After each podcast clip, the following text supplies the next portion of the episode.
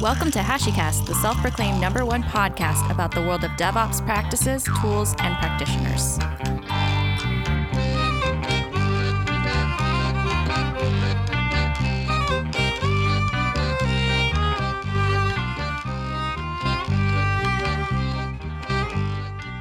You're not eating that as well. I wasn't the Oh. one who was. I wasn't the one who threw up this morning, was I? Mm, poor dog. Oh, we, we, we can totally edit that. So welcome to to HashiCasts, and today we're going to have a little bit of a difference because unfortunately my dog was sick on my bed this morning, so I'm not going to be able to record the episode. But I can assure you, you're in completely safe hands because we have Rosemary, who's our newest DA, and Eric, who's our second newest DA here at HashiCast. And do do you want to maybe, you know, like introduce yourselves or something like that? Rosemary, you go first because uh, Awesome. Thanks, Nick. So I'm Rosemary Wong. I'm the newest developer advocate for HashiCorp. I came from a variety of different roles. I started out as a DevOps engineer. To this day, I still have no clue what that means. And I used a lot of the proprietary cloud automation back then. And over time, I joined a consultancy, specifically ThoughtWorks, learned a lot about software development practices, continued to grow, and learn about infrastructure automation and testing. And then I arrived at HashiCorp. What about you, Eric? Well, I joined just before you in March. Um, and before that, I was working as a consultant at Xebia, where I created a product where you can learn infrastructure through hands on challenges. So that's what I've been doing mostly for the last two years. Um, and it was actually built upon the HashiCorp products. And that's how I got into contact with Nick. and you've never looked back. I'm 100% certain. Or maybe you look back every day and think, my God, what have I done? And back onto that. Anyway, so I'm uh, I'm literally out of here because I got to put the washing machine on. But um, I'll hand it over to you, and I will look forward to listening to this episode after you've uh, processed it. So with that, I'll see you later. Thanks, Nick. Hope your dog feels better. Eric and I are here today to introduce ourselves, talk technical about developer advocacy, and reflect on HashiConf EU. Eric, you mentioned that you were at Xebia. What did you do there? Uh, yeah, so at Xebia, I was working for the big companies in the Netherlands, such as banks, etc. Um, and we were helping them do either transformations where they had to move from on premise to cloud or move them towards an infrastructure as code kind of way of working. Um, and through that, I worked a lot with HashiCorp tools. And then when I was working at one of those companies, we had to actually teach them how to onboard onto a new platform that we created for them. So I created a, a program for, for that that would spin up infrastructure on demand, and then they could go through exercises, basically recreating the environment in small steps. And then the system would actually validate that they did those things correctly. And there was a time when I hear arcade games were involved. Yeah, so we we were gonna try and do something for Hashi Days, and we wanted to create something funny and cool. So we thought, like, okay, what if you could create an arcade game around the HashiCorp tools, and maybe you have to perform challenges on an actual arcade with a keyboard and a joystick, and then have to perform tasks in Terraform and get points for doing it, or lose lives if you do it wrong, and then have a high score um, which was really funny to see. For instance, Seth Vargo go crazy on the machine on the vault challenges, and yeah, Did he get the high score or someone else got the high score? oh no, of course Seth got the high, high score. Like he's super com- competitive, but it was just fun when he got the wrong answer and Mitchell was just laughing at him. There's a great picture on Twitter for it. I think we're going to have to dig that up. Oh yeah, I can find it. So, how did you arrive at HashiCorp? I know you were collaborating a lot with the tools. Well, I've known HashiCorp for like really long time. So I've been at all their conferences except the first one in Portland. So since I was using their tools, I was visiting their conferences and then got in contact with like the developers back then, which back then was a tiny group of people. Um, and over the years, I've just kept in contact with them. And then when the Connect launch actually happened, uh, Nick was looking at a way to like create a, a demo for, for that. And then they actually used Instruqt as a platform to launch that demo. So I worked quite closely with Nick on the Connect demo and creating that uh, for that that launch. And then a year later, when I saw the advertisement for the job, I just thought, well, just have to go and try and get that job. It's awesome. You went from building tools to help people learn tools to now being a developer advocate. Yeah. And how did you like make the switch from going from consultancy to making the switch to DA? When did you decide to do that? I was always doing DA work at ThoughtWorks. I think there's a big emphasis in the industry now on being present, uh, being open with the things that you're doing. There's a bit more working out loud than there was before. And I remember something that I told myself when I switched to ThoughtWorks. I said, This is an opportunity for me to be more public with the things that I was doing. I think it was really difficult for me to speak openly about my work when some of the stuff was just protected by intellectual property. And there's nothing wrong with that, but it makes it really difficult to share and to communicate with people in the industry and people in the community. And so I sort of took on the role of public speaking and blogging and writing for ThoughtWorks. And the more I did it, the more I really enjoyed it. And I decided, you know, I think all of my time is spent either helping a developer or engineer understand what they needed to do and how they needed to get there. Um, and if I was going to do that anyway as a consultant, I might as well include the public speaking and the blogging as part of my role. And that's how I ended up in developer advocacy. Nice. Yeah, yeah. It was pretty funny though, because at one point I was thinking, I'm going to a bunch of conferences and talking about the things I'm learning from my clients. And I thought about it. I was like, you know, wouldn't it be nice if I did this more often, or I had this as part of my role? But I think everybody now has an opportunity to speak publicly if they want to, or they have an opportunity to write publicly if they want to as well. So I know more companies are giving that opportunity. Yeah, there's more and more companies opening up, like also for a hiring perspective, of course, right? Like showing the kind of things they do and try to attract new new talent. So, Rosemary, if we go all the way back, what was the first interaction that little Rosemary had with computers? So, the first time I used a computer was back when Compaq was making those integrated uh, computer desktops. And I used to play Pajama Sam, which is like a kid's game on it. That was the first time I used a computer, it was literally just to play games. And I remember though, I stumbled upon like a dot matrix printer. Is that what they're called? Yeah, dot matrix printer in in my parents' house. And we still had the paper with the holes and stuff that I was like, what is this thing? What is fat? That's so fascinating. But I never used the printer. So that was probably my illustrious history of the first time I used the computer. I don't know if your history goes back further, Eric. wait, wait, are you saying you've never used a dot matrix printer. No, never used a dot matrix printer. That's not, I, you know, like I said, it's not that far in my illustrious history of computers. Wow. Like, it's an iconic sound. Just hearing the printhead go side to side. I'll, I'll, I'll YouTube it for you. Okay, thank you. It's okay. I'm, I'm sure somebody created like Star Wars songs or whatever on the printer, like they did with the hard disks. I'm sure they've done that with the printer as well. I'll, I'll find it. You can do that? Okay. All right. Find it and send it to me. I will. I assume you've used a dot matrix printer, yes. When I was in school, I had to do all my my homework, like the assignments on the dot matrix printer, and it took ages to print those. When I was using computers, you didn't put CDs in there. There were just the big five and a quarter inch floppies, uh, where you had to put one in to first boot the operating system, take out the disk, then put in your game. Um, yeah, that's when I started with computers because my dad had computers from from work, so I played games on his work computers.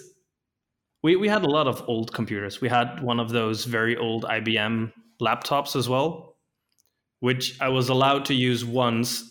And then I was cleaning up Windows and I thought all these separate files in the Windows directory, like who does that? So I moved them into a directory. Um, and apparently, if you move command.com, it doesn't work that well. So yeah, it didn't boot anymore. They had to send it back to work. You had to explain it, and well, I wasn't allowed to touch that one anymore. I feel like that's the that's actually how you learn though, right? On the computer is you're just like you were fiddling around with something and then you accidentally locked yourself out or broke it. So yeah, oh, that's how I, how I learn everything. Break something and then learn from it. Does that mean you you've never had to install SimCity 2000 from like 32 diskettes, where disk 16 of 32 is corrupt no, it was all CD. I had Sims on CD. You've you've missed all those beautiful moments. Didn't have to do it. Windows was installed from one CD. At least I installed Windows from CDs. I did install Linux. I think I must have been 10. Uh, I think my dad was like, oh, yeah, there's this other system called Linux. Because I used to put together computers and stuff with him. And he was like, oh, yeah, we can install this. And so then he just gave me this giant desktop and he was like, install Linux on it. I was like, I don't know what this Linux thing is, but this penguin's pretty cool. So I was like, all right, I'll install it. So that was, I, I think I installed that via CD too. Yeah, I've only installed Linux back then via CDs too. And I think back then, mostly I was just installing Windows uh, or Linux over and over again. Just, oh, broke something again, have to reinstall it. Oh, something's not working anymore, have to reinstall it. So we talked a lot about my first computer and first HashiCorp tools, but what was the first HashiCorp tool you used? So the first HashiCorp tool I used, my most used product back then was actually Packer, creating uh, VM images and using that, and then later moving on to Consul. Nice. And was Consul being used for service discovery? Uh, yeah, so Consul was used with Consul template on Nginx or HAProxy to do service d- discovery, um, and a little bit for uh, centralized con- configuration using the key value store, but mostly service discovery. Actually, I did not know Consul template was a thing. I learned about that the other day uh, when we were working on our vault workshop, and I was like, "Oh my goodness, how did I not know this tool?" So maybe we should do a, pl- a small plug for Consul template, whose name is a misnomer. Uh, but Consul template is available, so you can pull keys and values out of Vault and Consul, and I think many other things, right? So it's mostly out of Consul and Vault, yeah. Um, like Vault, you can get secrets, etc., and then Consul, you can get the key key values or service catalog. Um, but have you heard of Envconsul then? No, I have not either. okay, so that's another nice tool where you can actually populate environment variables through Consul. Nice. Yeah, see, there are all these tools about Consul that I didn't even realize because the last time when I was using Consul, it was probably not the most ideal configuration. I think it was definitely a poorly configured Consul at that. I actually creating these kind of tools is my favorite part of the DA work, where we create like little bridges between our products and like software that companies might already be using and actually get full potential out of our, our products, which is really great. Yeah, I think that it's very easy to use what you have out of the box, but it's a lot difficult, a lot more difficult when you try to position it in multiple components, and you have to figure out how do all of these things work together. I think that the the first time I did network automation, I wanted to use something to configure a switch and I wanted to be able to watch changes and then apply it. And that was where Consul watchers came in. I didn't even know, like, oh, watchers could actually be really useful for this, but it was really useful. But then I was struggling to integrate it with Ansible and all sorts of things. So I think a lot of the developer advocacy work is most exciting because you get to look at all these pieces and figure out how they fit together. Yeah. Are you working on any cool products right right now? So I can't say uh, anything is cool, but it's definitely practical. I uh, usually focus on putting together demos or uh, integrations or examples that I think that people ask for or think about, but they don't necessarily put it all together or they don't necessarily have the knowledge to do. And one of the ones that I'm working on now is there's a Spring Boot example called Piggy Metrics. And it's a repository that I've used over the years that demonstrates how to use Spring Boot, Spring Cloud uh, as an example for microservices architecture. And what I looked at it, I remember looking at it and I was like, mm, there's so much Java code in this. There's uh, Hystrix proxy, there's Ribbon, there's Eureka, there's uh, and there's Zuul. There's a there's a lot of libraries in there to accomplish a lot of L7 stuff, L7 routing, L7 um, control, traffic management, shaping. There's a gateway in there, and I was just like, this is just so much Java code. So, what I've been doing is actually taking it all out and replacing it with Consul Connect um, and Consul Mesh Gateway as a good example of not necessarily Consul, but an example of how you might use a service mesh in lieu of all of these libraries. I think um, I'm hoping to get a more thorough example of it and take out more Java code from that particular application. But it's been a very interesting process. That's actually very cool. Like I can imagine us actually hooking that demo up to other languages that might have similar setups, right? Where they have a fat client with all the logic in the application and then take that out and connect all those together in one big service mesh. Yeah. Very cool. What's really exciting because it's it's because it's a microservices architecture and not not to demonstrate or say that microservices are better as much as just uh, if let's say one there are three microservices in Piggy Metrics and one of them happens to be an accounts API. I can take out the accounts API and swap it with a .NET application, for example. Or if the backend MongoDB, you know, database, I just take out those MongoDB instances and I swap it in with some SQL instance. The intent is to show, hey, maybe the SQL instance might be a SaaS offering, or it might be somewhere on your data in your data center. And I think it's a pretty fun way to show how a service mesh, the intent of a service mesh, if you do use it, is to stretch across all these multiple applications, uh, multiple types of applications, which is pretty common in a data center. What about you? What cool demos? I know that there's a there's a very fun one that we were chatting about. Yeah, so there's a fun one which I don't know if I can disclose yet. So that that'll stay for later this year at HashiConf US. Um, I'm working on a less fancy one, but which is kind of like you you said, more useful. Um, so I'm working on a task driver for Nomad to actually schedule IIS applications. so on Microsoft IIS, you can schedule a website or a web app um, and do that using Nomad which makes it easier for people um, using Windows to actually uh, move towards microservices or move towards cloud, where they still have their existing infrastructure in their data center, or maybe they're running IIS in the cloud, but they want to move to containers, etc. This gives them a way to schedule in one clear way and then do that over their entire fleet of applications. Nice is it common for someone to ask hey you know i i eh, do you have a good example of how to schedule on iis or eh, this is just an interesting way to demonstrate how nomad can be extended. So it actually grew out of a visit that i did um, at a company that are using our products. So they were using nomad and Consul on windows.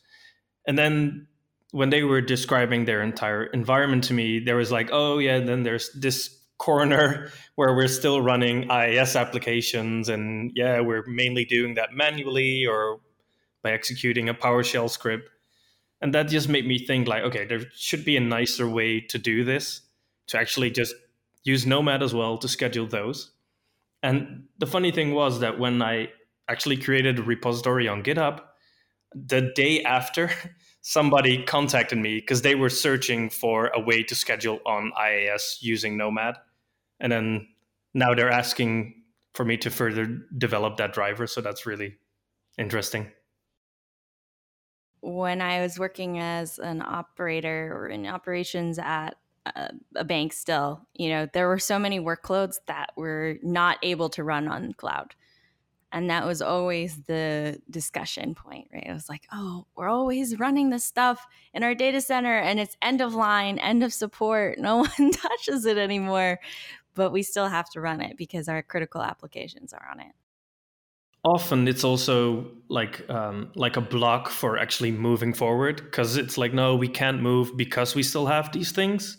Whereas if they have like this bridge between uh, those environments, they can actually start moving forward, right? Yeah, exactly. Well, a question you asked me was like, "Have you run Consul on COBOL? Written, what was it again?" Yeah, have you ever used Consul with COBOL applications? Because I was trying to get a, an answer with Consul template from you. yeah, I, but at the time, it was like, what people actually try to run Consul with COBOL, and there you go. Yeah, because at the time I was actually creating a demo um, around Nomad and Consul Service Mesh, and I had to write a COBOL application. Well, I first had to learn COBOL specifically for for that, and then write an application in COBOL, where I thought like, okay, I'll just create an application. I'll listen on a port, send it some data, then I figured out that COBOL doesn't do networking. So that was the, the first barrier. That was like, okay, I'll just do something with a database. Well, it didn't have that either. So I had to do everything with files. And then I was thinking, like, oh, that's actually quite an interesting question. Like, how would you use Consul with an application like COBOL where you can do things with files, but not with networking, for instance? Yeah. It was an interesting question people still have COBOL workloads too. So that's pretty cool. I think I need to learn COBOL. What do you think? Um, yeah, totally. Do they have COBOL tutorials out there? I'm just curious. Um, so the documentation around COBOL is pretty horrible. So they, they actually made an, I think it's called Open COBOL, which is like a little bit modern version, which can actually with libraries connect to a database. Um, but the documentation around the whole language is is not as what we now expect from documentation. Ah, uh, okay. Well, maybe I'll give it a try anyway. We'll see what happens. It could be successful. You can check out my my repo on GitHub and be be scared by all the yelling code. the yelling code.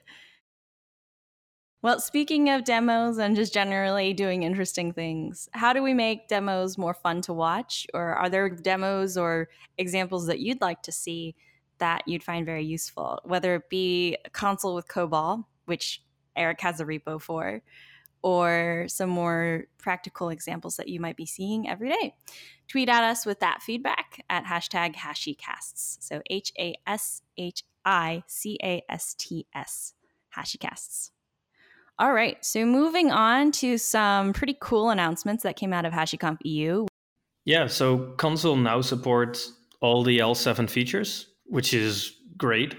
Uh, so now you can do very complex routing, like using HTTP path routing.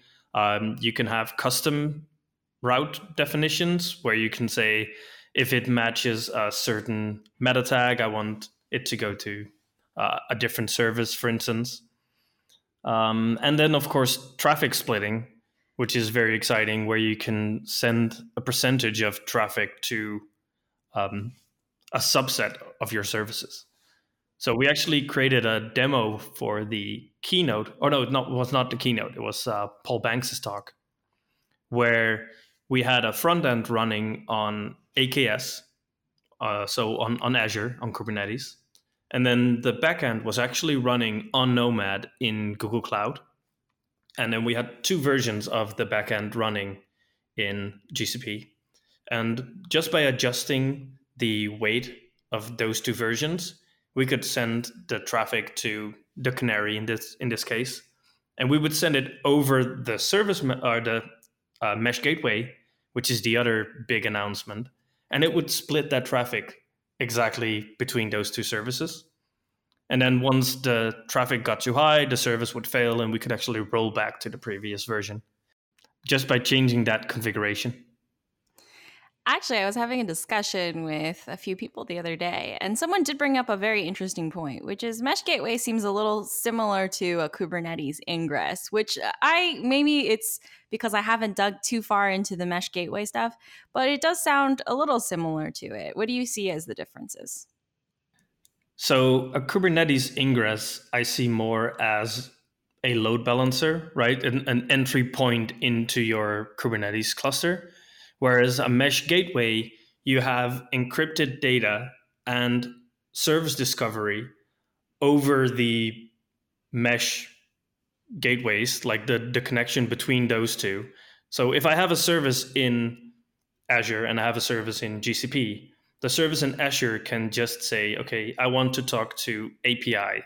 And if that service is in um, GCP, the mesh gateway will actually route it there for you. So an, an ingress wouldn't do that for you. It would just accept incoming requests and then route them to the service internally, but it doesn't create that connection. I guess if you would want to compare it to um, something else, it's more like a VPN tunnel between two environments. Only it also solves the problem where you have two different IP spaces um, that you then have to map to each other, right? Yeah. Well, and I think that's an interesting point. I there's I remember when I was working on microservices and for better for worse Spring Boot applications, writing Spring Boot applications to be hosted on uh, hosted on an environment. You know, there's this big talk uh, years ago about API gateway, right? So your single one gateway that directs to all other APIs. Um, and there were a lot of interesting discussions about that. And slowly over time, I see we've sort of moved toward that very distributed mesh model. Um, and it, in this particular case, I see gateways as an extension of how far we move toward that evolution, right? And so ingress might be some midway point when at the time we just didn't really have the capability or didn't really have the possibility of doing something where you know there's end-to-end encryption this vpn tunnel like experience across multiple networks, multiple workloads. And I see the mesh gateway sort of taking that next step in the evolution. I, I think the that it can create a sort of flat world view over your entire environment is the the most powerful element where you don't have to do any route translations um, between one IP space and the other. So it's just okay, there's a Kubernetes cluster on one side, there is a data center on the other, and then we have a third one, there's maybe another Kubernetes cluster. So if you would normally want to connect all of those together, you would either have to use a direct connect, which is difficult to set up and expensive, or you'd have to like federate Kubernetes clusters, which is also really, really difficult. And then you still have the IP spaces being different and still have to take care of that. Mesh Gateways does all that for you. Yeah. So I think there's um, definitely a lot of the Consul features that make things easier, right? That's the intent of it's not necessarily that it's a revolutionary idea or that it is uh, a completely novel idea or some formulation or some solution hasn't tried to do it before as much as it makes it much easier to do and there's less of operational sort of responsibility or burden to maintain something like it. A lot of networking stuff though. Nomad also announced network namespacing too, which I was very, very, I, I know you're very excited about, and I was very surprised to hear. Yeah, it's it's one of the features I've been looking forward to in Nomad for for years now, where you have that um, pod experience that you have in Kubernetes. You now have that as well in Nomad for groups, where you can have uh, bridge networking so you can have your group get a specific IP, and then you don't have to worry about the, the ports anymore on that machine. Um, and then combined with that, there is now the native Connect integration, which makes it really, really smooth to like get a sidecar service for your your application because Nomad will actually take care of all of that for you. I think the Nomad network namespacing was really interesting to hear about because I worked on SDN before uh, before doing a lot of the cloud public cloud provider stuff.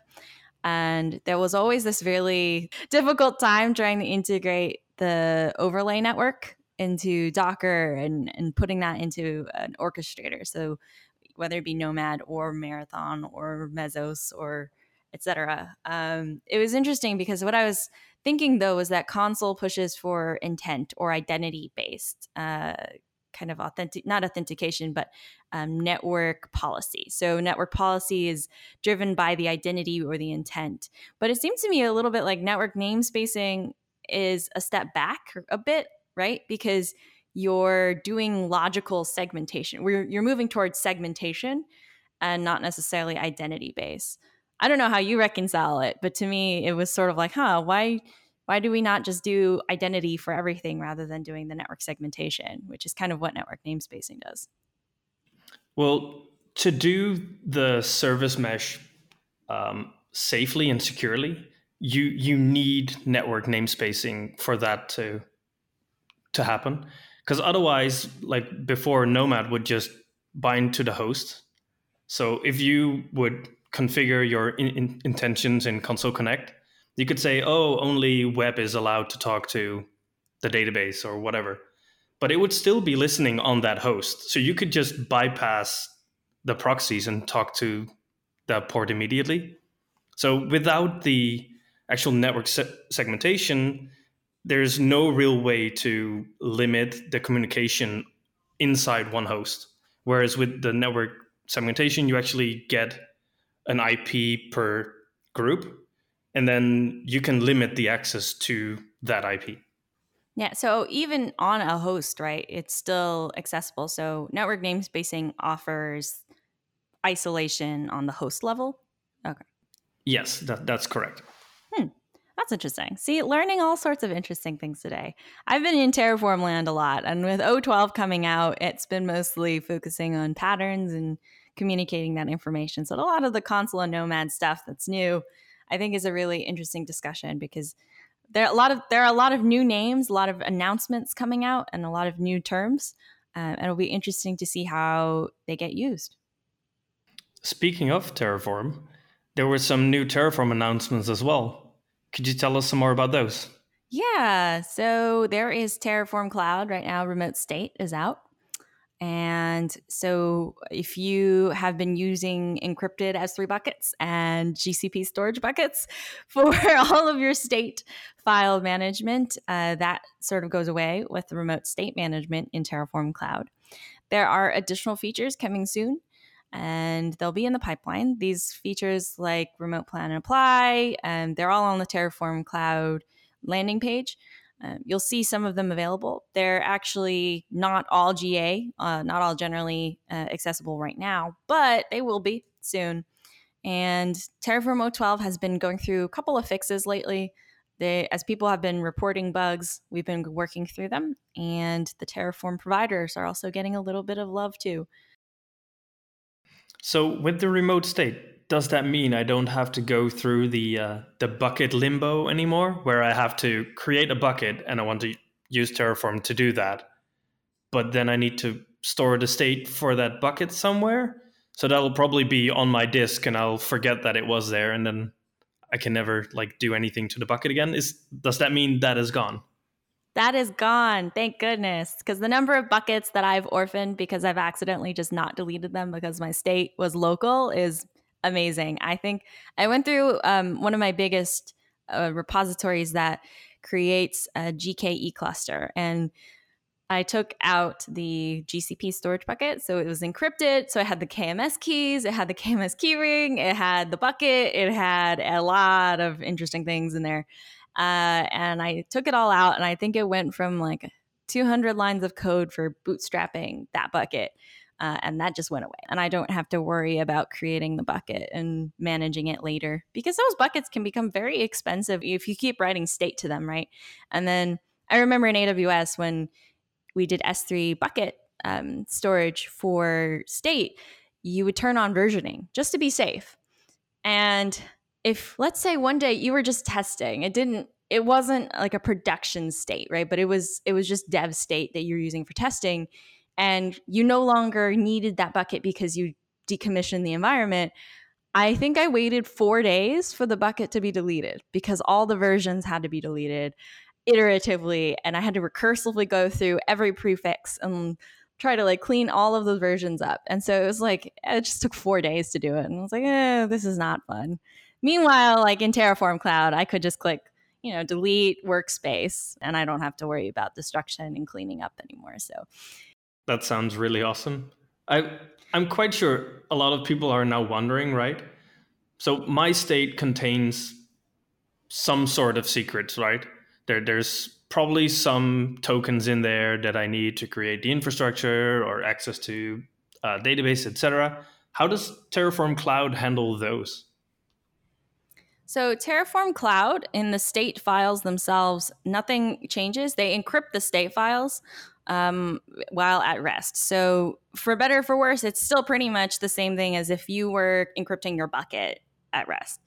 Um, and so the, all of the state is encrypted at rest. Sensitive variables, however, on input. So if, for example, you need to insert a GCP service account private key, um, those sensitive variables are masked and write only.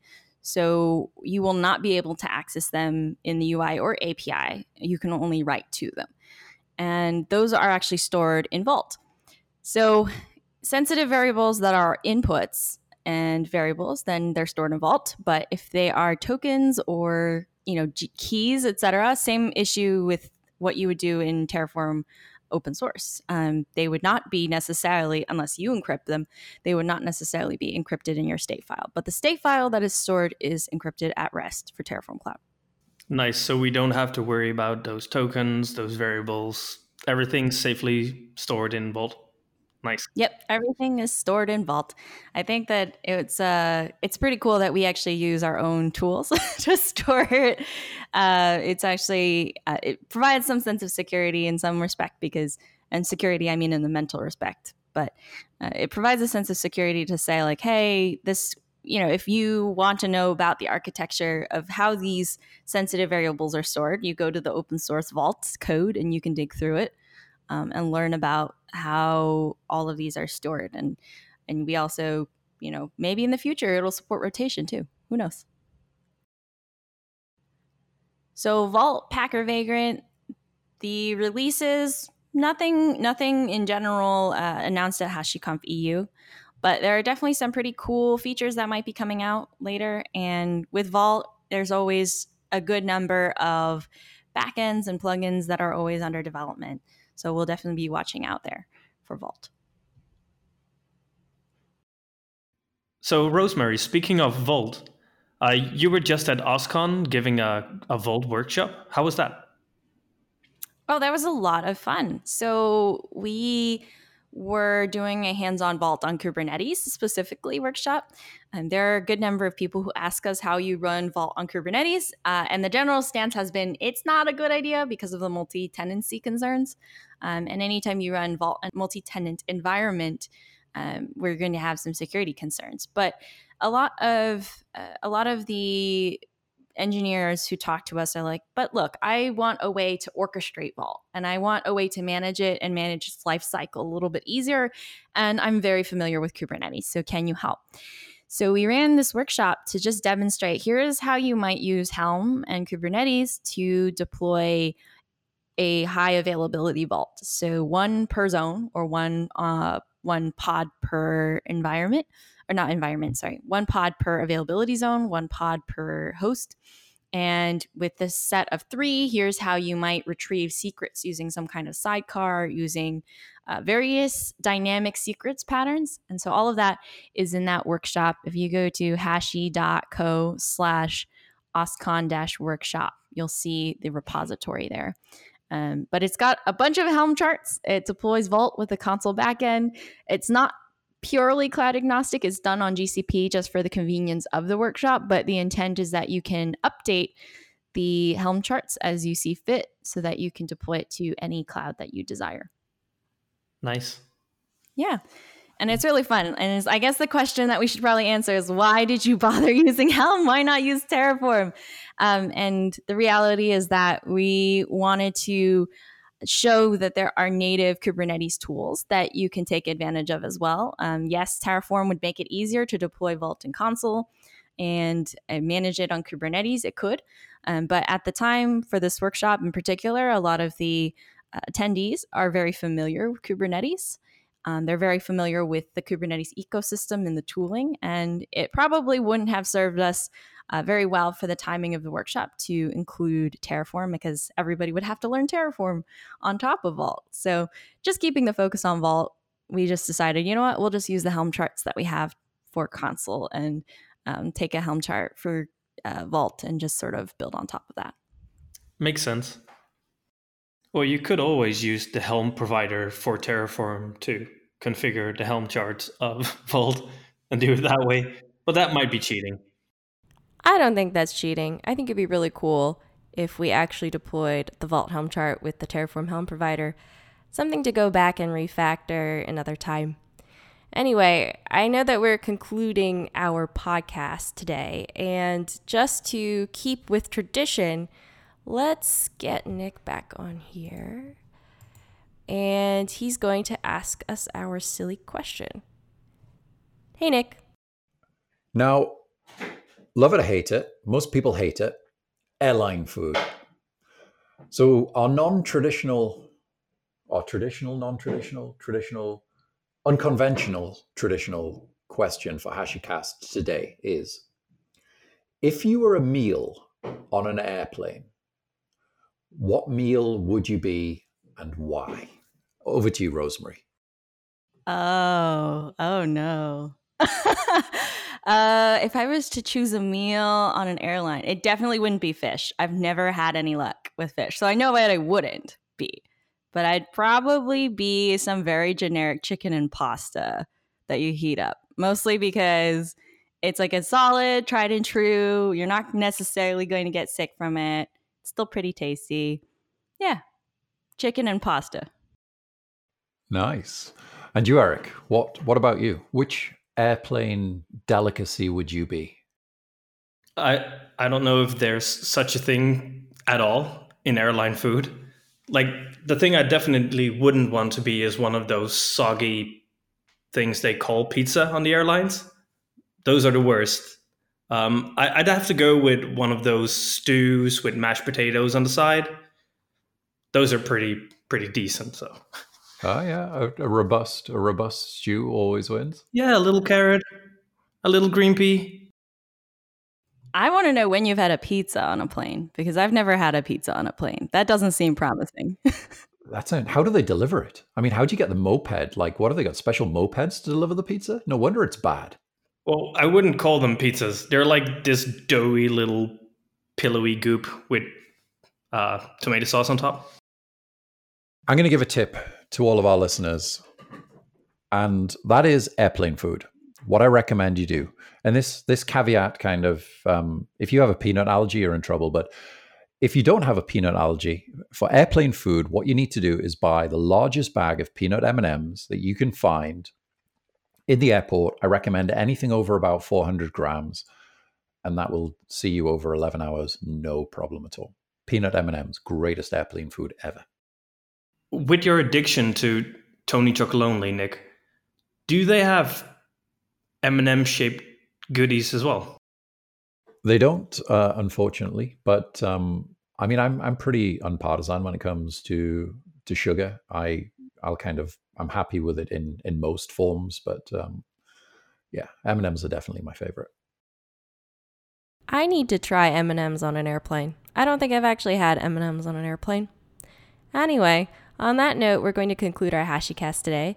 If you have any feedback, please let Eric or myself know. We're on Twitter and many other social media platforms. And if you want us to host the next one instead of Nick and Mishra, we totally understand. Uh, please let us know. Thanks for listening today. You have been listening to HashiCasts with Eric Veld and Rosemary Wang. Be sure to tune in next time.